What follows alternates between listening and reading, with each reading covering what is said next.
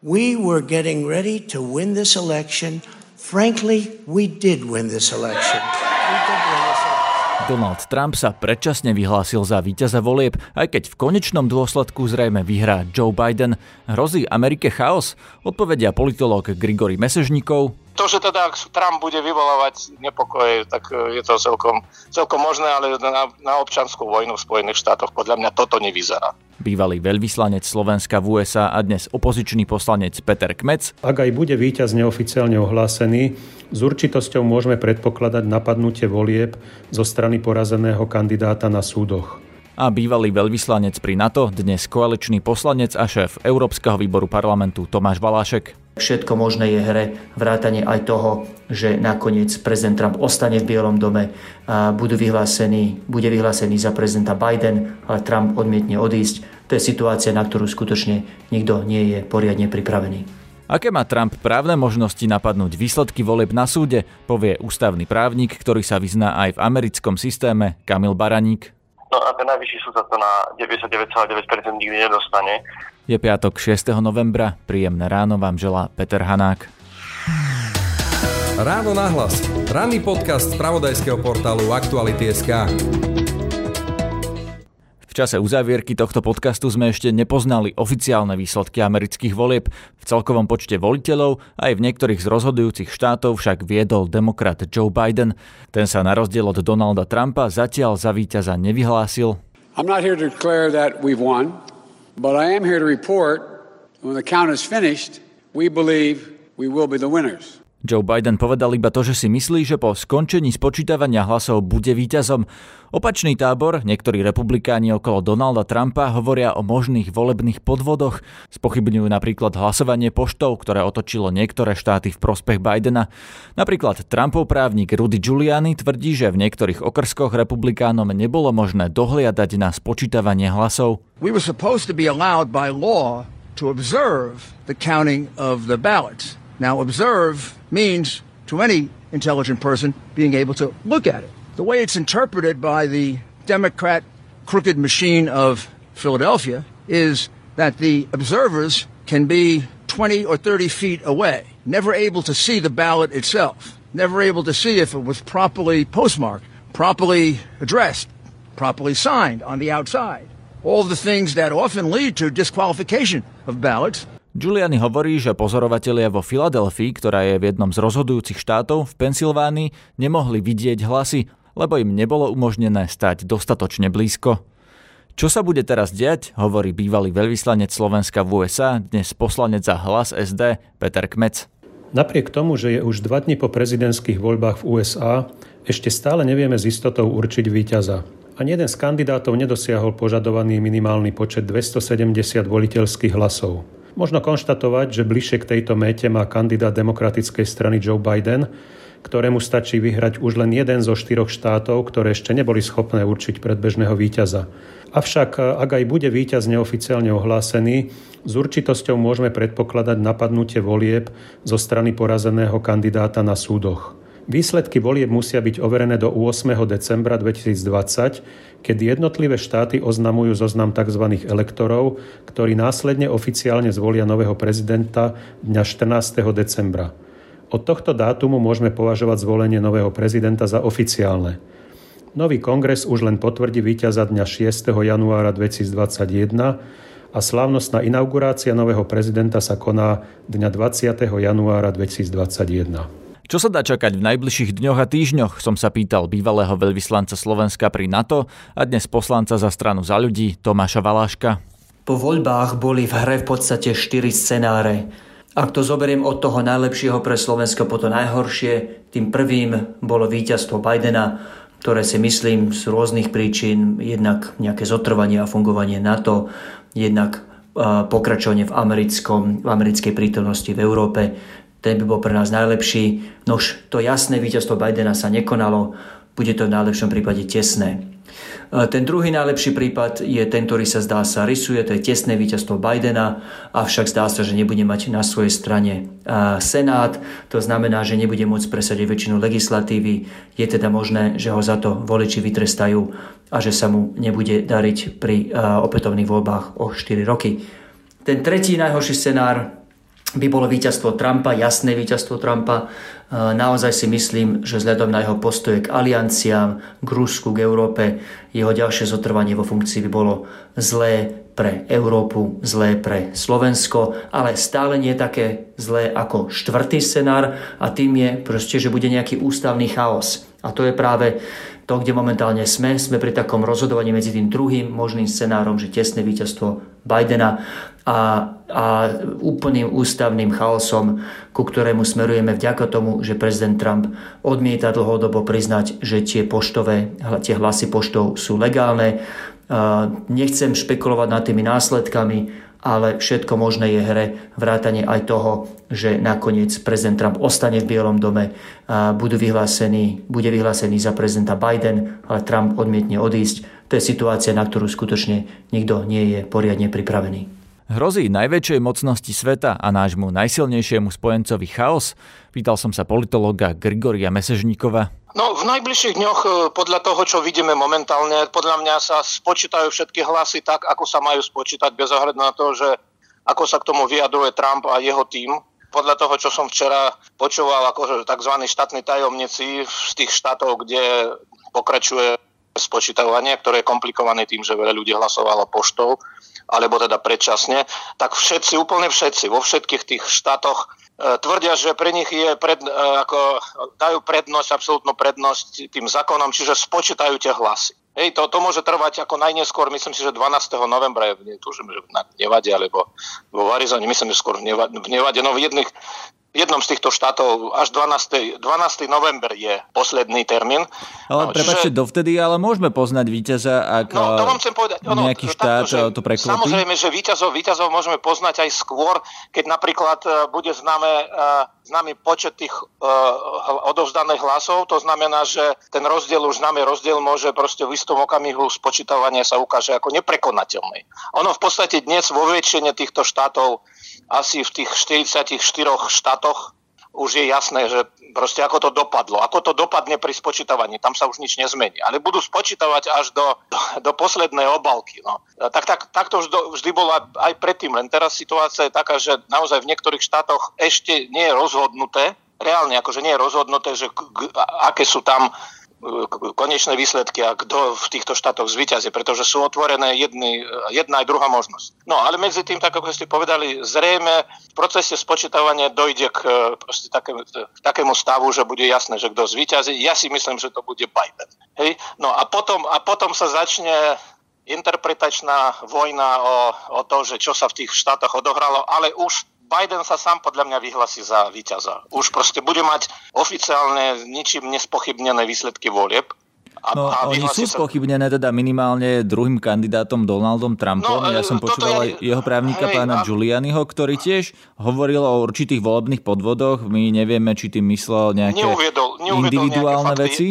Záleží na tom vôbec, že či Donald Trump spochybní tie voľby, bude to, môže to mať nejaké dôsledky, alebo sú to len reči? No, tak on samozrejme má právo spochybniť čokoľvek, čo teda doteraz aj veľmi masívne využíval, e, kým nebudú e, preukazateľné fakty, o ktorých zatiaľ proste nikto nevie. Hej? Ako e, spochybniť napríklad fakt, že 100 miliónov, 105 tuším, miliónov ľudí hlasovalo poštou a teraz iba preto, že v procese spočítavania hlasov sa ukázalo, že, že predstavy o víťazstve proste jedného kandidáta sa rozplynuli, pretože prichádzalo spočítavanie týchto poštov odovzdaných hlasov, tak to je, to je čiste politický postoj. No ale OK, OK, to znamená, že e, takto relevanciu má, keď prezident e, podá odvolanie, tak budú sa tým zaoberať príslušné orgány. Nie je to samozrejme hneď súd. Ja si myslím, že sú tam aj volebné komisie, ktoré tiež majú v tom nejaké pravomoci, takže budú to vyhodnocovať. No v krajnom prípade, absolútne krajný prípad je spočítavanie hlasov tam, kde teda sa preukáže, že sú nejaké pochybnosti a ináč, ináč sú také ustanovenia v jednotlivých štátoch, že keď rozdiel medzi kandidátmi, myslím si, že neprekračuje 1%, tak tam teoreticky sa dá e, navrhnúť aj aj pri prepočítavanie. Tak môže nastať prepočítavanie aj v iných, e, teoreticky, hej, teoreticky, aj v iných štátoch, kde teda ten rozdiel bude väčší než 1%. A môže sa Ale... niečo zmeniť? Môže e, prepočítavanie v niektorom štáte aspoň teoreticky zmeniť výsledok volieb?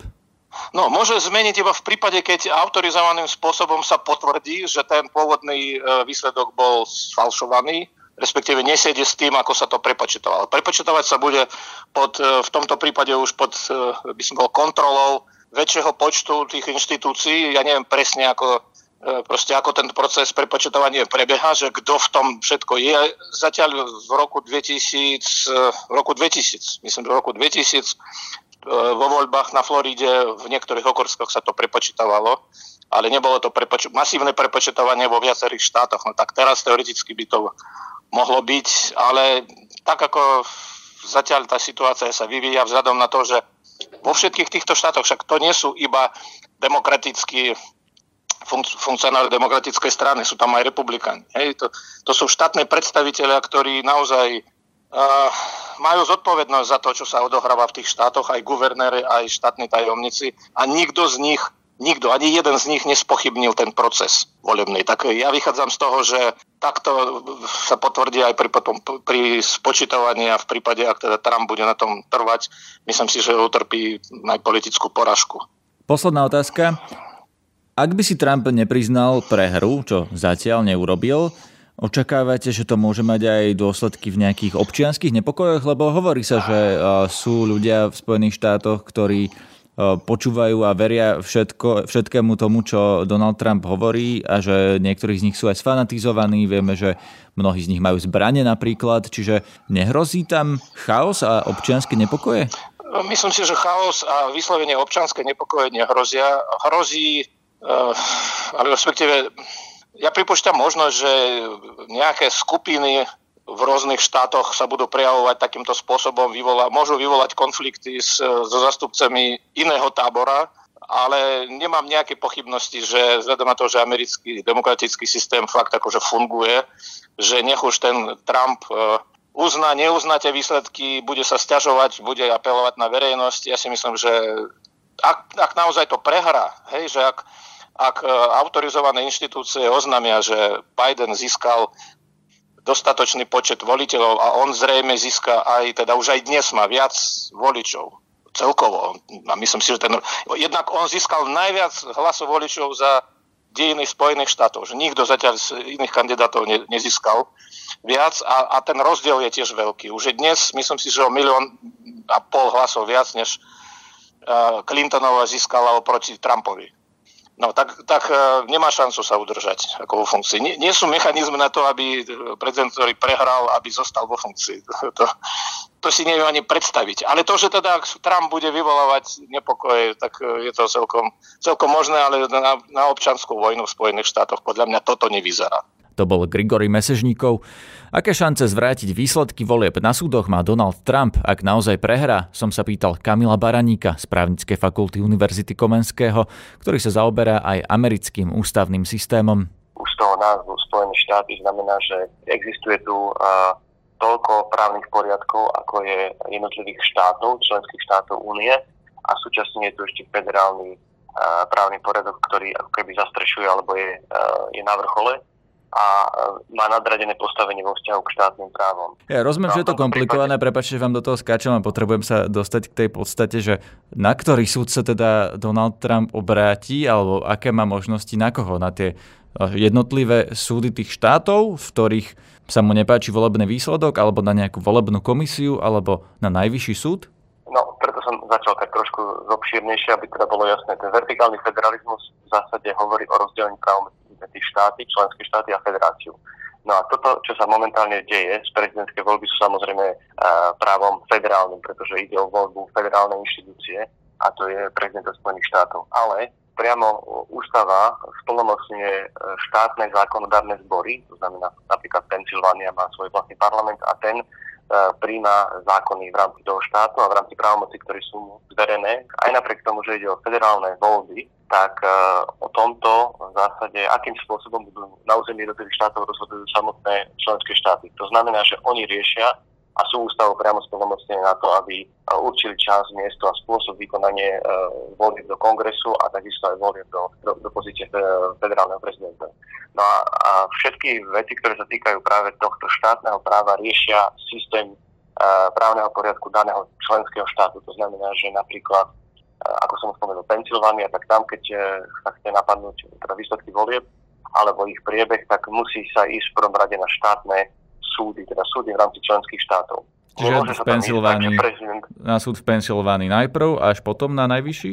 No a ten najvyšší súd sa to na 99,9% nikdy nedostane, pretože ten, e, ten rieši naozaj len takú situáciu alebo takú eventualitu, že by e, tie výsledky volieb menili celý e, priebeh tých volieb v rámci štátu. To znamená, že do toho systému zboru voliteľov by mohol byť zmenený výsledok a súčasne alebo že by nastala situácia, ktorá ovplyvňuje federálne právo. To znamená, že na tom štátnom, tej, na tom štátnom leveli to väčšinou končí a potom sa môže stať, že by rozhodol najvyšší súd daného štátu a proti takémuto rozhodnutiu súdu existuje priamo z ústavy možnosť sa odvolať, ak vravím, e, by sa to týkalo federálneho práva alebo samotného zboru voliteľov, ktorý je federálnym inštitútom, tak v tom prípade by mohla ísť takáto vec aj na najvyšší súd Spojených štátov, ale to nie je jeho povinná jurisdikcia, to znamená, že priamo on o tom nemá povinnosť rozhodovať, Rozhodovať by o tom mohol najvyšší súd Spojených štátov len vtedy, ak sa na tom uznesú aspoň štyria sudcovia z tých deviatich, pretože ináč, uh, ináč to sa tam nedostane. Iným slovom povedané, ten najvyšší súd Spojených štátov má dobrovoľnú právomoc vybrať si prípady, ktoré chce rozhodovať, ktoré sa mu zdajú ako natoľko podstatné, že ovplyvňa federálne právo. Avšak federálne súdnictvo v zásade v takýchto veciach uh, necháva voľné ruky v úvodzovkách jednotlivým členským štátom. To znamená, že nechce do toho zasahovať, pretože sa nejedná o federálnu záležitosť, ale v drvivej väčšine prípadov takéto veci končia na štátnej úrovni. Ako som povedal, stať sa môže, že to môže prísť na najvyšší súd, pretože naozaj ide o obrovskú, obrovskú vec, ako sú federálne voľby prezidenta, ale na tom by sa museli zhodnúť minimálne 4 súdce najvyššieho súdu. Keby chceli a keby takýto podnet prichádza priamo z e, toho štátneho najvyššieho súdu. A ďalšia dôležitá vec je ešte taká, že nemôže sa navrhovateľ, ne, nemôže byť navrhovateľ takéhoto sporu prezident. V Spojených štátoch e, sa jedná o spory, ktoré iniciujú jednotlivci, čiže jednotlivec by musel tom systéme e, niečo spochybniť a potom... Jednotlivec myslíte volič napríklad? No napríklad volič, ale v tomto prípade by to muselo mať relevanciu a väčšinou by sa na jeho stranu už potom pridali aj napríklad v tomto prípade napríklad republikánska volebná komisia a podobne. Čiže musí ísť o jednotlivý prípad, ktorý by potom následne mohli, uh, mohol byť posúvaný ďalej. Mm. V Spojených štátoch neexistujú také tie abstraktné prípady, ako sú napríklad bežné v Európe, kde existuje ten súdny prieskum ústavnosti, ale vždy musí byť individuálny uh, spor, ktorý potom následne. Rozumiem. Keď ste povedali, že na ten najvyšší súd sa to na 99% nedostane, to znamená, že vy si ako expert nemyslíte, že by Donald Trump, ak prehrá naozaj, ak bude mať v, v tom spočítaní tých voliteľov ich jednoducho menej ako 270, vy si nemyslíte, že by mohol zvrátiť výsledky tých volieb na súde? Podľa toho, čo momentálne sledujeme, tam nemusí byť e, problematický alebo pre prezidenta problematický len jeden štát. Tam Čiže môže stať, prehrať že... vo viacerých. No, ak prehrá vo viacerých, tak vo viacerých by to musel začať spochybňovať. To znamená, že tak ako sme to mali napríklad v roku 2000, keď bol ten známy prípad Bush v Gore, tiež prezidentský, uh, tak v tom prípade išlo o jeden jediný štát, štát vtedy Florida ktorom sa začalo ručne prepočítavať, ručne sa začali prepočítavať všetky hlasy. No to teraz ide o Pensylvániu zrejme a uh, Trump navrhuje prepočítavať aj Wisconsin. Dokonca sa vyhlásil za víťaza aj v Michigane, ktorý podľa všetkých ostatných zdrojov vyhral Biden. Takto moja otázka je, myslíte si, že môže to dopadnúť tak, že až vo viacerých štátoch sa bude rozhodovať o tom, či sa budú prepočítavať hlasy alebo či sú vôbec voľby platné? Tam to závisí zasa od toho nastavenia v jednotlivých štátoch. Tí, tie voľby a ich volebné procesy a postupy sú určené jednotlivými štátmi. E, tak ako je to napríklad, e, keď sme hovorili teraz o rôznych, rôznych typoch štátov, o rôznym spôsobom nastavené. Napríklad niektoré štáty automaticky na základe vlastnej legislatívy umožňujú prepočítavanie na návrh, len ak, alebo ak dôjde k rozdielu medzi kandidátmi 1%. To znamená, ak je 1%, jedno a menej percentný rozdiel, tak vtedy sa môže prepočítavať. Čiže to je dôvod na prepočítanie. Aj keď bolo všetko v poriadku, tak keďže je ten rozdiel tak tesný, tak je možné prepočítať tie hlasy. Ale predstavme si situáciu, že naozaj Trump stratí 3-4 štáty, a kde, kde proste už by bolo jedno, že jeden alebo druhý štát sa prepočíta, takže to neovplyvní výsledky volieb. Ono to ovplyvní výsledky volieb len do tej miery, koľko voliteľov daný štát má v rámci toho federálneho systému. To znamená, že ak napadne aj 6 alebo 7 E, výsledkov, tak to tie súdy to teoreticky môžu zamietnúť a to vôbec nemusí na najvyšší súd Spojených štátov. Čiže tam e, je, je viacero alternatív a variácií a takisto aj jednotlivé štáty majú vlastné spôsoby prístupu k, k, k porušeniam pri voľbách. To znamená, že nie je to unifikované. Unifikovaný je len ten systém na federálnej úrovni, ku ktorému to vôbec nemusí dôjsť, pretože, ako som povedal, ústava zveruje právomoc úpravy e, federálnych volieb do do kongresu a takisto prezidentských volieb na jednotlivé štáty. Takže áno, je tam teoreticky možnosť, že ak by išlo jeden, dva štáty, ktoré by boli napríklad rozhodné pre výsledok, tak vtedy áno, ale čím viac štátov, dajme tomu, by ten Trump strátil, tak tým menšia pravdepodobnosť je, že sa to otočí proti, uh, proti víťazovi volieb. Ak by Donald Trump odmietol odovzdať moc, napriek tomu, že by prehral, je nejaká páka na to, ako ho dostať z Bieleho domu? To sa nikdy eh, nemusel doteraz v americkej histórii riešiť. Eh, dokonca mohli sme povedať, že v tomto smere načrtol najzaujímavejší možno precedent eh, prezident Washington, ktorý odmietol tretíkrát kandidovať na prezidenta Spojených štátov a povedal, že skladá tú pozíciu preto, aby, aby demokraticky odovzdal moc ďalšiemu. A vlastne tento príklad bol asi jeden z prvých histórií, keby sa vtedy vládnúci človek vzdal dobrovoľnej moci, bez toho, aby teda zomrel alebo ho niekto zosadil, tak vlastne vzdal sa moci a odsedí ten prípad bol stále nasledovaný. Takže toto je naozaj hypotetická špekulatívna prekážka, pretože ten systém Spojených štátoch, tak ako v mnohých iných krajinách, je založený na systémoch nejakých eh, aj, eh, aj nepísaného ústavného práva, kde tí jednotliví uh, jednotliví politickí aktéry si ctia nejaké tradície. Teraz, keby napríklad prezident odmietol uh, odstúpiť, tak by sa to muselo riešiť a naozaj sa toho mnohí obávajú, ale pravdepodobne tam prebiehajú aj diskusie nielen,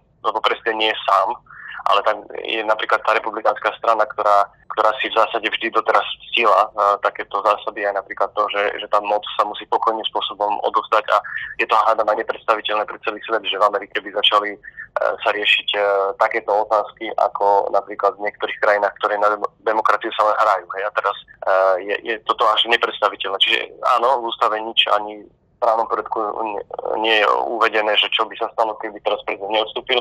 S tým sa v zásade ani nerátalo, hej, lebo vždy sa čakalo, že ten prezident v zásade uh, buď tak natoľko snosný, aby niečo z takému nedošlo, ale z osobou Donalda Trumpa sa tieto otázky nepochybne vydávajú čoraz častejšie. To je na dnes všetko. Počúvajte aj naše ďalšie podcasty, napríklad Múzeum, ktoré vychádza každú sobotu ráno. V našom feede podcasty Aktuality.sk vo všetkých aplikáciách nájdete aj náš nový technologický podcast Share, ktorý pripravujeme v spolupráci s technologickým portálom Živé.sk a s webom Herná zóna. Nájdete tam aj nový diel nášho podcastu Disinfo Report o dezinformáciách, aj náš športový podcast. Príjemné počúvanie želá Peter Hanák. Všetky podcasty z pravodajského portálu Aktuality.sk nájdete na Spotify a v ďalších podcastových aplikáciách.